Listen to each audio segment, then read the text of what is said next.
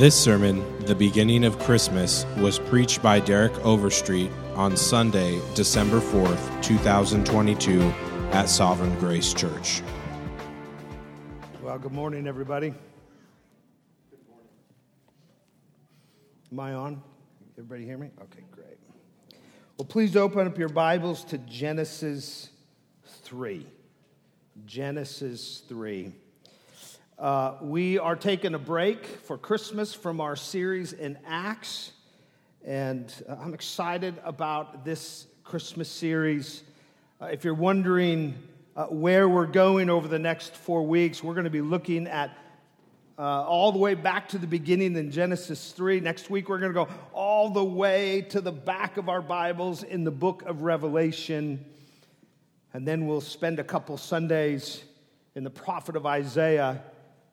And then hopefully you will be joining us Christmas morning where we will look at Luke 2 and celebrate God incarnate, our Savior, come into this world to save us from our sins. But one of the things about this series is that it really gives us an opportunity to think about Christmas, to understand Christmas. Something that, as we've already heard, whether you're in pre service prayer or, or just a time of ministry this morning, we can become familiar with. And yet we find Christmas all over the pages of Scripture. I don't have to tell you this because you know this, but there's a continuity in the goodness of God. There's a continuity to Scripture. We, we, we can see God's plan of redemption unfolding from the beginning of time to the great consummation when Christ returns. And, and hopefully, our Christmas series helps you see that. In a sense, good preaching te- also teaches us how to read our Bibles. And so, being able to see the promise of God to redeem sinners and, and, and, and to bring them to Himself from all over the pages of Scripture, well, uh, who would have dreamed that God would devise such a plan? That was unfolded throughout the ages. But before we go to Genesis 3, I, am going to begin this series by taking you way back. If you're visiting, you know, every now and then I like to sing in my sermon. And uh, this is one of those mornings. So uh, for those who can't stand my singing, you'll just have to bear with me. But I want to take you way back to 1960. That's, that's before me. Uh, so that, that's way back for, for me to Sam Cooke. Everybody remember who Sam Cooke was? I see a few people. I see a fist bump. All right. 1960, Sam Cooke and his big hit, Wonderful World. It goes like this. Wish I had a kazoo up here to hit the right note, right? But it goes something like this Don't know much about history, don't know much biology, don't know much about a science book. Don't know much about the French I took. But I do know that I love you. And I know if you love me too, what a wonderful world this would be. You remember that song? You remember? You, we got, boy, mostly people are giving me deer in the headlight looks. That song hits home with me because I was never a good student. And so it's true. I don't know much about biology and science, and I never took French. But this morning, as I stand up here, there is something that I know for certain. And it's what ultimately makes life wonderful. And it's what Christmas is truly about. God graciously pursuing sinners. That's what this season is about. God condescending. Why? Why would an infinite holy God who, who all things belong to him, why would he condescend? Here's the answer to mercifully save hell deserving sinners. That's what the manger is about. That is the glorious point of Christmas. And like our title says, who would have dreamed that the divine Christmas plan would begin way back in the garden, as we will learn in the middle of what I call a funeral? Genesis 3 records the darkest day in human history for us. It has been referred to as mankind's funeral. And ironically, as we will learn this morning, it's at this funeral that hope suddenly, out of the darkness, out of the hopelessness, out of the despair, hope suddenly springs forth in the very first promise of Christmas.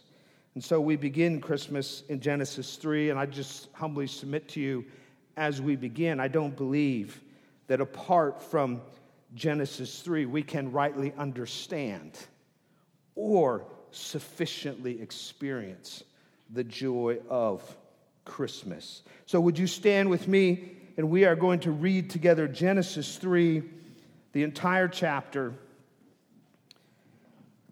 It says this Now, the serpent was more crafty than any other beast of the field that the Lord God had made. He said to the woman, Did God actually say, You shall not eat of any tree in the garden? And the woman said to the serpent, We may eat of the fruit of the trees in the garden, but God said, You shall never eat of the fruit of the tree that is in the midst of the garden, nor shall you touch it, lest you die. But the serpent said to the woman, You will not surely die. For God knows that when you eat of it, your eyes will be opened, and you will be like God, knowing good and evil. So when the woman saw that the tree was good for food, and that it was a delight to the eyes, and that the tree was to be desired to make one wise, she took of its fruit and ate. And she also gave some to her husband who was with her, and he ate. Then the eyes of both were opened, and they knew that they were naked. And they sewed fig leaves together and made themselves loincloths. And they heard the sound of the Lord God walking in the garden in the cool of the day. And the man and his wife hid themselves from the presence of the Lord God among the trees of the garden. But the Lord called to the man and said to him, Where are you? And he said, I heard the sound of you in the garden, and I was afraid, because I was naked, and I hid myself. And he said, Who told you that you were naked? Have you eaten of the tree of which I commanded you not to eat? And the man said, The woman whom you gave to be with me, she gave me the fruit of the tree, and I ate. Then the Lord God said to the woman, What is this that you have done? And the woman said, The serpent deceived me, and I ate. The Lord God said to the serpent, Because you have done this, cursed are you above all livestock and above all beasts of the field. On your belly you shall go, and dust you shall eat all the days of your life. I will put enmity between you and the woman, and between your offspring and her offspring. He shall bruise your head, and you shall bruise his heel. To the woman, he said, I will surely multiply your pain in childbearing. In pain you shall bring forth children. Your desire shall be for your husband, and he shall rule over you. To Adam, he said, Because you have listened to the voice of your wife and have eaten of the tree of which I commanded you, you shall not eat of it. Cursed is the ground because of you. In pain you shall eat of it all the days of your life. Thorns and thistles it shall bring forth for you, and you shall eat the plants of the field. By the sweat of your face you shall eat bread till you return to the ground, for out of it you were taken, for you are dust, and to dust you shall return. And the man called his wife's name Eve, because she was the mother of all living. And the Lord God made for Adam and for his wife garments of skins and clothed them. Then the Lord God said, Behold, the man has become like one of us in knowing good and evil. Now, lest he reach out his hand and take also of the tree of life and eat and forever there eat and live forever. Therefore, the Lord God sent him out from the Garden of Eden to work the ground from which he was taken. He drove out the man, and at the east of the Garden of Eden, he placed the cherubims and a flaming sword that turned every way to guard the way to the tree of life. You may be seated. Let's pray. Lord, as we come now to your word, we ask for your help. Fill us freshly with your spirit.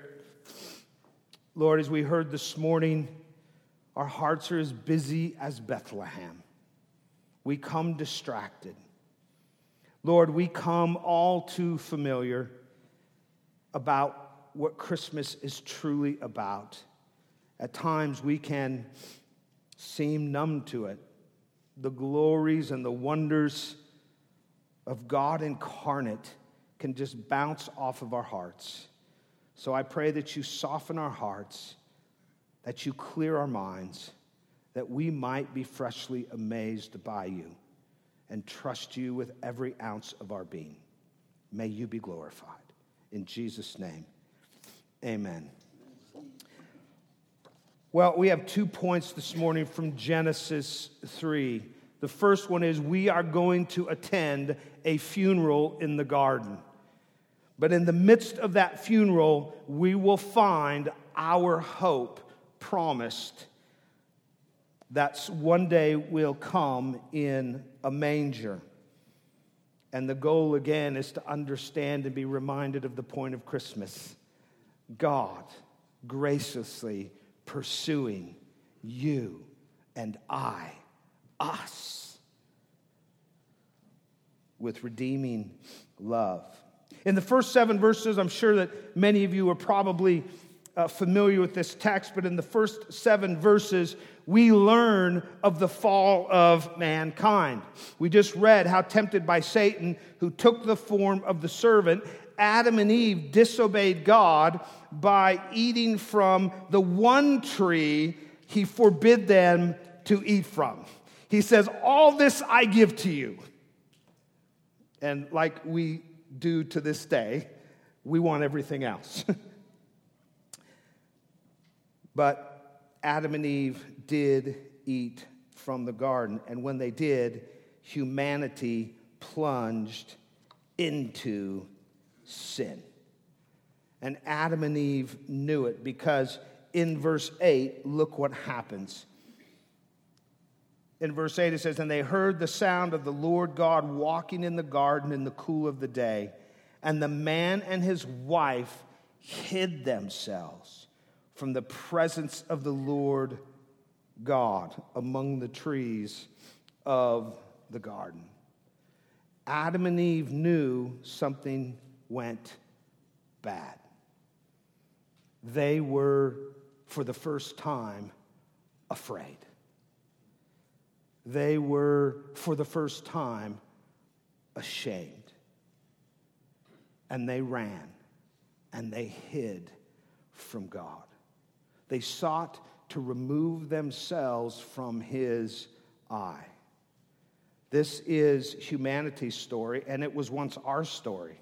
If you're here and you have put faith in Jesus Christ, this was at one time your story. You were running from God in your sin. If you are here this morning and you do not know Jesus Christ as your personal Lord and Savior, well, you are still here in Genesis 3. It might not feel like it, but you are running and hiding from God. The darkness runs from the light. But no one can hide from God. And we see that clearly. God finds Adam and Eve. And in verse 14, he lays out the judgment for their sin. I'm not going to read back through it again because we just read it. But in, in verses 14 through 19, we find God's righteousness being revealed through his judgment of the serpent, which is Satan, of Adam, and of Eve. God's holiness demands that Adam's sin be dealt with. He can't overlook what has occurred in the garden because if he did, he would no longer be God. And so we see the righteousness of God being expressed and revealed here in this curse. And we still feel the effects of it today, right? Genesis 3, this curse that, that is pronounced over Adam and Eve. It's why there is pain and suffering in your life. It's why disease and death are present. It's why things like gender dysphoria, really gender delusion, and same sex infatuations exist. It's why relational conflict and abusive relationships are a reality for so many people. It's why abortion and violence are a problem. It's why pride and ignorance reign all too often. It's why futility and frustrations of work, not work itself, but our view of work and our attitude toward work, exists because of what happened here in the garden. Adam and Eve sinned, God pronounced judgment, and it set the world in a down spiral. And here we are. The effects of sin and its curse that we learn about in Genesis 3 are everywhere. And our life experiences affirm it. But there's an even deeper problem here that we need to be aware of. Because what we see in verses 14 through 19 are just symptoms of the real dilemma. They're just symptoms of the humanity's serious, serious dilemma. Look down at verse 22 with me. Notice what happens at the end of this scene. Then the Lord God said, having pronounced, having judged them for their sin, he says this Behold, the man has become like one of us in knowing good and evil. Now, lest he reach out his hand and take also from the tree of life and eat and live forever.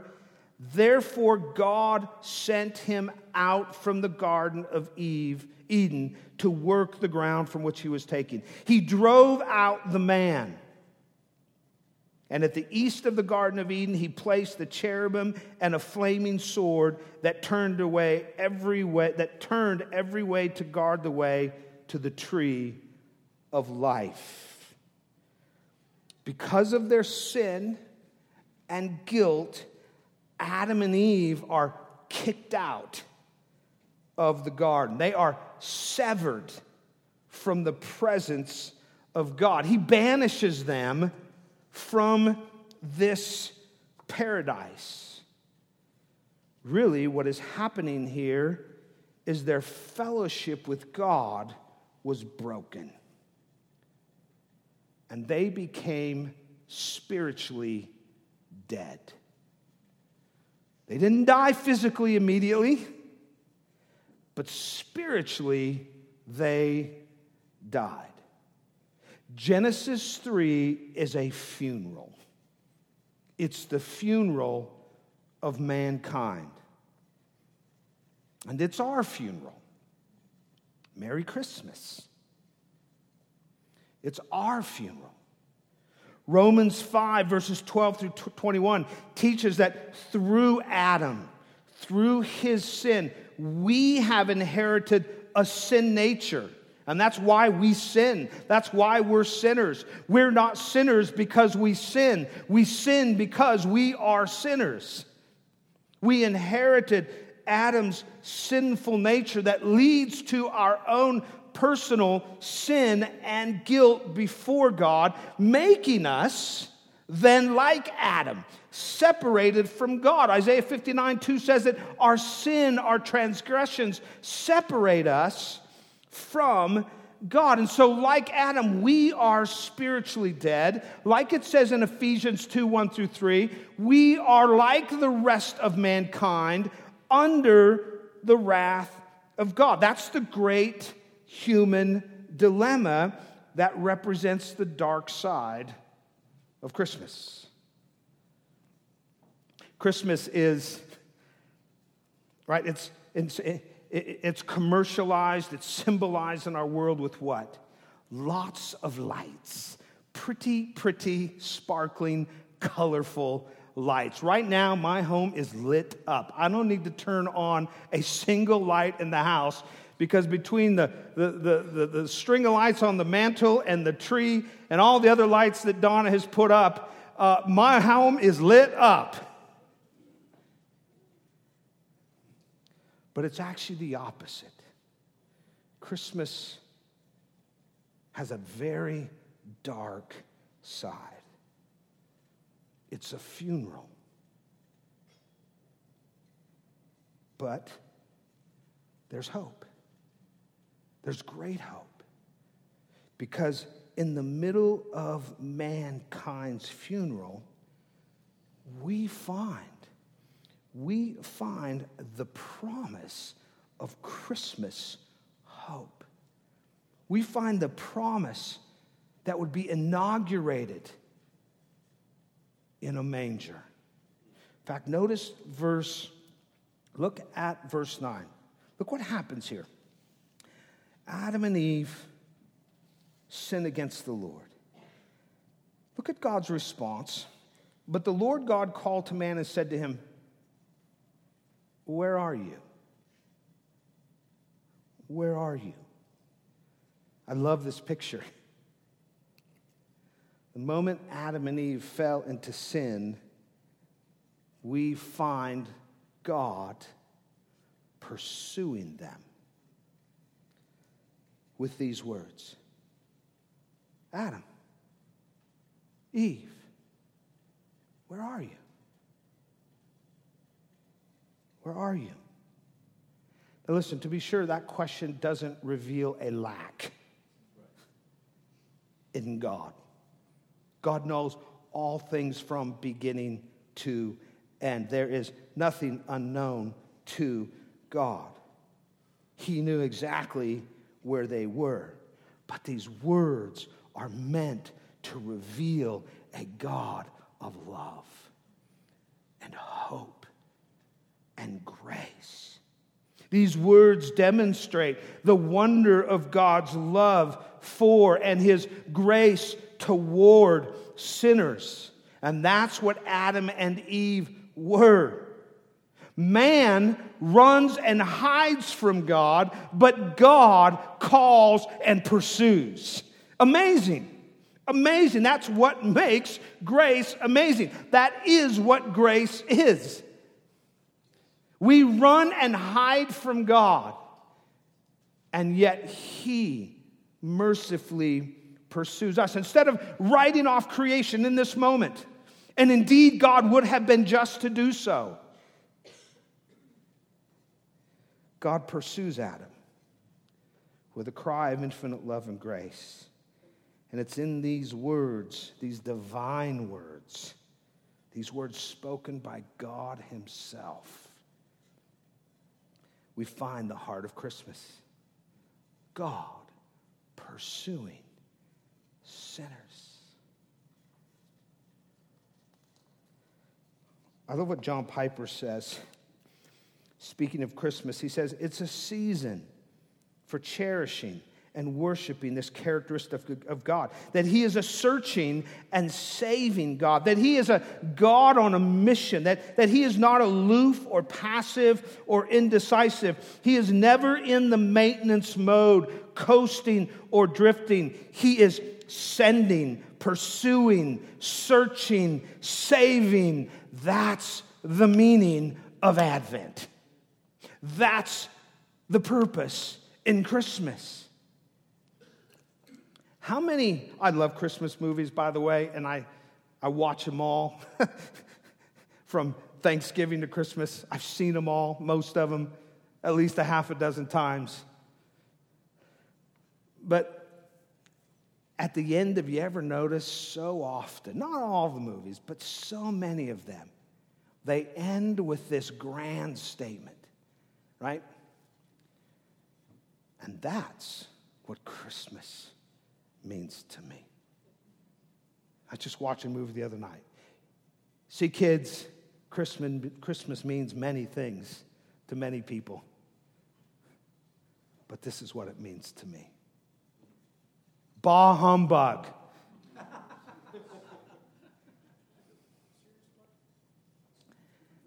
Christmas is about God mercifully pursuing sinners. And surprisingly, the plan for that divine pursuit is embedded right here in the curse itself. Those precious words, where are you, are followed up with an enormous promise. Notice verse 15. He says this, and he's speaking to Satan I will put enmity between you and the woman, and between your offspring and her offspring. He shall bruise your head, and you shall bruise his heel. Don't think for a moment this is why we're afraid of snakes. It's not. Verse 15 is known as a proto evangelium, the first pronouncement of the gospel. It's right here in the garden, in the middle of the curse, at the beginning of the Bible. The first pronouncement of the gospel occurs at a funeral. a ray of hope in a dark, dark situation. Now, the, the serpent here, this is Satan. He will bruise the heel of Eve's offspring. And if you follow the idea, if you do a biblical theology on offspring, what you will learn is Paul finally explains it all to us, particularly in Galatians, that offspring in the Old Testament in context like this refers to Jesus. And of course, to bruise the heel is to cause suffering, which Jesus experienced at the cross. Suffering even unto death. Satan thought he had it made. Satan thought it was over. But three days later, Jesus was risen from the dead. He could not be destroyed. The grave could not hold him down. Christ rose triumphant over sin and Satan. Satan did not destroy him. It was as if Satan nipped at his heel. But Eve's offspring, and that is Jesus Christ, Eve's offspring, according to the scriptures, will bruise the head of Satan. The idea here is actually will crush the head of Satan. To bruise the heel is to cause suffering, but to bruise the head, well, that is to destroy. And that's what's being said here. God says to Satan, who has seemingly destroyed God's perfect creation, I will defeat and destroy you. That, that, that's what is being said here in verse 15. And, and, and think of it as, as the three C's of Satan's demise. Okay? Three ways that, that God would bring this about. First, Christmas. Christmas. The first blow to Satan, as we will see next week in Revelation 12, is when Jesus was born into this world. We'll, see next week that Satan was there waiting for that baby to devour it. But he could not. In fact, that baby was taken up to God and ascended Christ. And so we see the first blow to Satan was the birth of this baby boy Jesus. The first blow to Satan was God incarnate, the inauguration of his plan of redemption. The second C is consummation. There is a final blow to Satan that will occur when Christ returns. That's why Romans 16 20 says, The God of peace will soon crush Satan under your feet. A final blow. But then there's the cross, which is the decisive blow that crushed and defeated Satan. The cross. The cross removed Satan's one certain weapon against you and I. And it was this his accusations before the throne of God that we are guilty sinners and deserve to perish along with him. Now that, that, that is that, that go read Zechariah. And I think in Zechariah 3, Joshua the high priest standing before the throne, Satan accusing him. But then he is, his, his stained garments are removed and he is clothed with pure vestments before the throne of God. See, the cross took that weapon away from Satan, and the moment that it was taken away from him, he was finished. Now, he's right. Satan is right. We do deserve to perish, just like Adam and Eve did. But this baby born in a manger would die on a cross, he would be crucified, taking our sin upon himself as if it was his. 2 Corinthians 5 21, he who knew no sin became sin for us. That does not mean that Christ became a sinner on the cross. It means that God looked upon Jesus as if he had committed all those sins. And because he is a holy and just God, he could do none other but punish his son. And because of what happened at the cross, we are justified before God. That is, we are made right. We are found blameless because not only has the penalty of your sin been taken care of at Calvary, but the righteousness of Jesus Christ that he provided through his perfect life here on earth is put over you like a robe. And you are declared righteous in the sight of God. Not because of anything you did, not because anything that we could do, but wholly on the basis of the blood and righteousness of Jesus Christ. At that moment, it's at the cross where the decisive blow to Satan was dealt. This is why Paul could say in Colossians 2 God made us alive together with him, having forgiven all our trespasses by counseling the record of debt that stood against us with its legal demands. This he set aside, that is our sin, nailing it to the cross. And in doing so, look what Paul says he disarmed the rulers and authorities and put them to open shame by triumphing over them in Christ. In Hebrews 2, it says, Since therefore the children share in flesh and blood, he himself likewise partook of the same things, that through death he might destroy the one who has the power of death, that is, the devil. At the cross, Satan was dealt the final blow. Christmas was the first blow. God incarnate the final blow will be dealt at the return of Christ, but the decisive blow that ended it all, that rendered Satan useless because the cross removed his greatest weapon, accusing us. But this baby in a manger, who would die on a cross comes in and says, No, no, no, no. I stand in their stead. This is why Paul in Romans 8 can say, Nothing can separate us.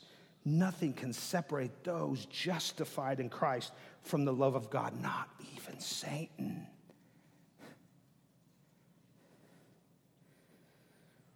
So, Christmas is the beginning of the fulfillment of this glorious promise made in the dark, darkest hour of human history. In the manger lay Jesus. There's a new kid in town.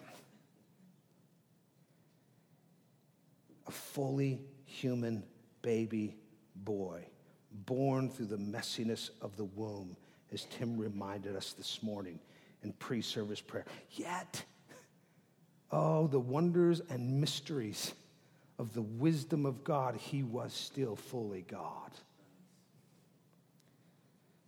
who came into this world to redeem sinners from the curse by becoming a curse for us. He was born in a manger. He grew up in sorrow and grief. He died on a cross to destroy Satan and liberate sinners like you and I from bondage. Isn't that exactly what the angel declared in Matthew 1? Verse 21 She will bear a son, and you shall call his name Jesus. And get this here's the purpose. Here's why he was born. Here's why he came. Here's what Christmas is about, for he will save his people from their sins. And you know what? I love this. This, this whole plan in, a, in a veiled way is again right here in the garden. We have the entire Christmas story, it seems, right here in the garden. Notice verse 20. Notice verse 20. The man called his wife's name Eve because she was the mother of all living. And then listen, and the Lord God made for Adam and for his wife garments of skins and clothed them. So in the garden, in the scene, God doesn't just pursue Adam and Eve by calling out to them, He provides for their need. He, he covers their shame and guilt. Oh, they must still face the consequences of their sin but he does not destroy them.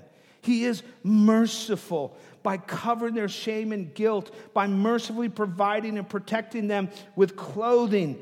Guess what? From animal skins. Guess, guess what has to happen if you are going to be clothed with animal skins? blood must be shed.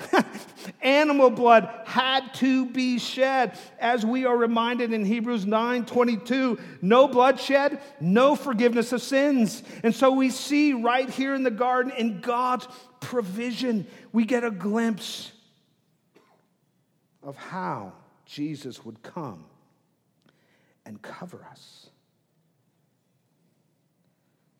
We're covered in his blood and righteous. So, so now Genesis 3 really, the, the scene in Genesis 3 really becomes clear. It's, it's this giant neon arrow pointing to the manger that will lead to the cross, that will lead to the salvation of sinners who have no other save the offspring of Eve, Jesus the Christ, whom God mercifully puts forth as a substitutionary sacrifice for us. That's Christmas in the garden. That's a God mercifully at work, bringing hope in the darkest day of mankind's history. And if you're here this morning and you don't know Jesus, you might be six, you might be 60. The only thing that matters is right now, you can't say, My sins are covered in the blood of Christ. And I stand before God justified. That comes, according to Romans 5, that comes by faith, by grace, through faith in Christ alone. If you can't say that, then this Christmas, I want to remind you, in the words of God to Adam and Eve in the garden, where are you? Where are you this morning? Are you hiding from God? Are you hiding from God because you think the sin you've committed in the past is too great? Well, Pastor, you don't know the things I've done. Well, can I just humbly say, you don't know the things I've done? and I would bet mine are worse than yours. And there's people in this room that know that. Are you hiding from God? Because you just you need to be able to figure him out first. It just from beginning to end, it's got to make sense to me. You can't figure out God. And the good thing is you don't need to.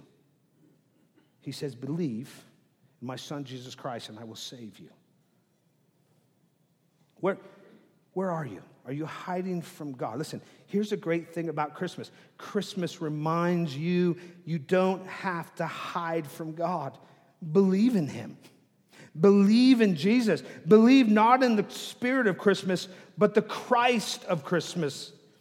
But believe not in the goodwill of humanity, but in the infinitely good mercy and grace of Jesus. Believe not in yourself, but in the person and work of Jesus that provides righteousness and forgiveness for your sins, no matter how many they are and no matter how great they are. God's mercy is greater than your greatest sin.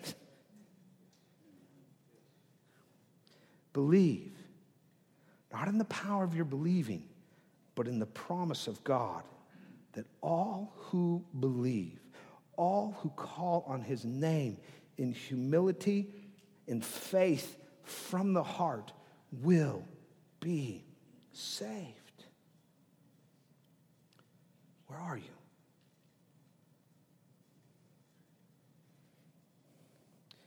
To the Christian, I I ask you the same question. I ask myself this week the same question Where are you?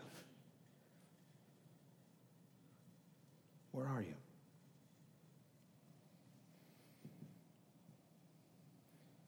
Are you spiritually parched, like we heard about in last week's call to worship? Are you feasting on secret sin? Feeling the weight of condemnation for it. When my son Brett was about four, couldn't find him anywhere in the house. Looked everywhere, calling out his name. Silence. Finally, I decided to check in the pantry, and it was a small pantry. You know, the kind of pantry where you shut the door and the door almost touches the edge of the shelf? And there he was, squeezed in there, eating a ho ho because he knew. he knew he was in disobedience. He wasn't naked, he was hiding, he was feasting. Are you feasting on secret sin? Where are you? Are you battling besetting sin? Are you paralyzed by sinful anxiety? Have the distractions of the world the glitz and glamour of all that we engage with every day? Have they made you spiritually apathetic, indifferent? You're a Sunday morning Christian. I heard a Christmas. I love bluegrass. I'm listening. when I ride in the car to church with Donna, I listen to bluegrass on the way to church. It's Christian bluegrass. And the song I heard this morning was Sunday Morning Christian. Listen, is this the only time of the week where you're nodding your head in affirmation of God's love for you? Where you're telling yourself, yes, Derek, God is so good. He's taken care of your greatest need. Or are you preaching that to yourself every day of the week? We sang this morning, Is your heart as busy as Bethlehem? You just got so much going on. Good stuff, some bad stuff. But the point is, your heart is busy and you don't have much time for God. Is that where you are? Listen, wherever you are, God mercifully calls you to return to the true joy and hope of Christmas. I, I love Christmas because there is a sense in which it slows us down. There is this focus that, that really, for us as believers, hopefully it's a focus every day and every Sunday. But yet, there's a unique way that this season reminds us of the hope that we have in Christ. Two things as we close for the believer here. One, relish the present. This Christmas, relish the present. Now, listen, by that, I don't mean you have one life to live, so live it to its fullest. That's not what I'm talking about. I mean, in a season characterized by the question, What do you want?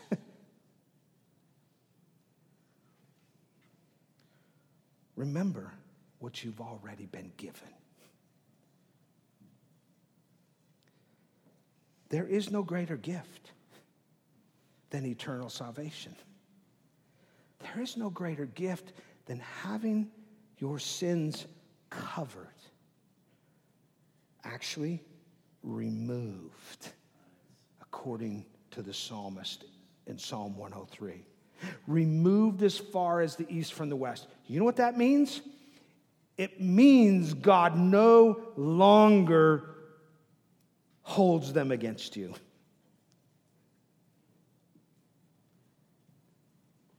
And not only that, you come to the throne of God above with the righteousness of Christ covering you. You know what that means? It means God not only looks at you as if your sins have been forgiven, which they have, but He looks at you as if you never, ever committed them. like Christ, he looks at you as if you obeyed him perfectly every time. Just when you hear that word justified, that's what it means. It's just as if I never sinned. Because you come bearing the righteousness of Jesus Christ. Live in the good of that this Christmas. Relish your present reality. I know that, that sin abounds. We, we, you, you know this. You know that at the cross, the penalty of your sin was paid. At the cross, the power of sin was broken over you. And yet we live in the here but not yet. We live in the church age where we are assured of our position before God, but yet we live in that position in this fallen world where we still feel the effects of sin, where temptation still abounds, where we are weak at times and we fall into sin, where we, where we do exchange the glory of God for the glory of self. But remember, as you give yourself to how you're living before God, do not forget that you do it out of a position before God that is sure. It is a sure foundation. So relish the present this Christmas and focus on the future. Relish the present and focus on the future. We, we spend so much time preparing for the future practically, don't we? Just name all the ways.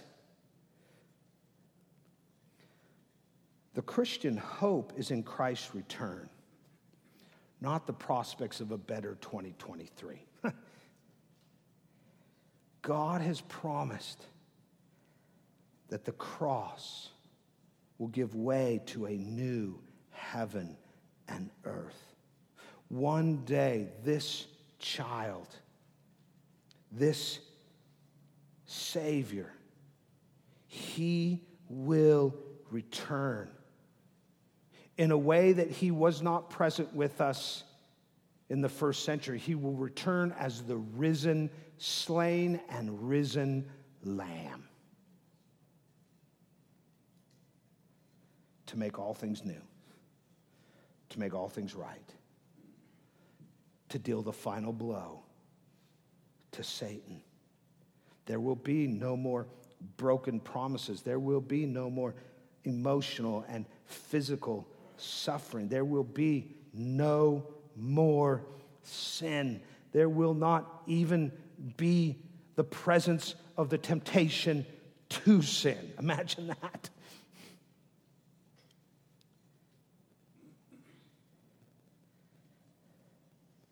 As we sang this morning, as far as the curse is found, will be the eternal blessings of Jesus Christ and his people.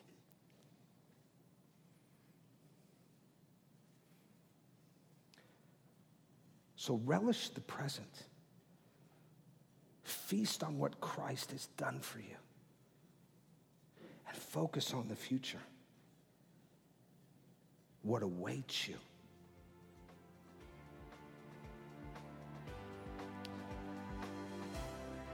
You know, you might not know much about biology or science. And maybe like me, you didn't even take French. But you know what Christmas is about. Believe it. Live in it.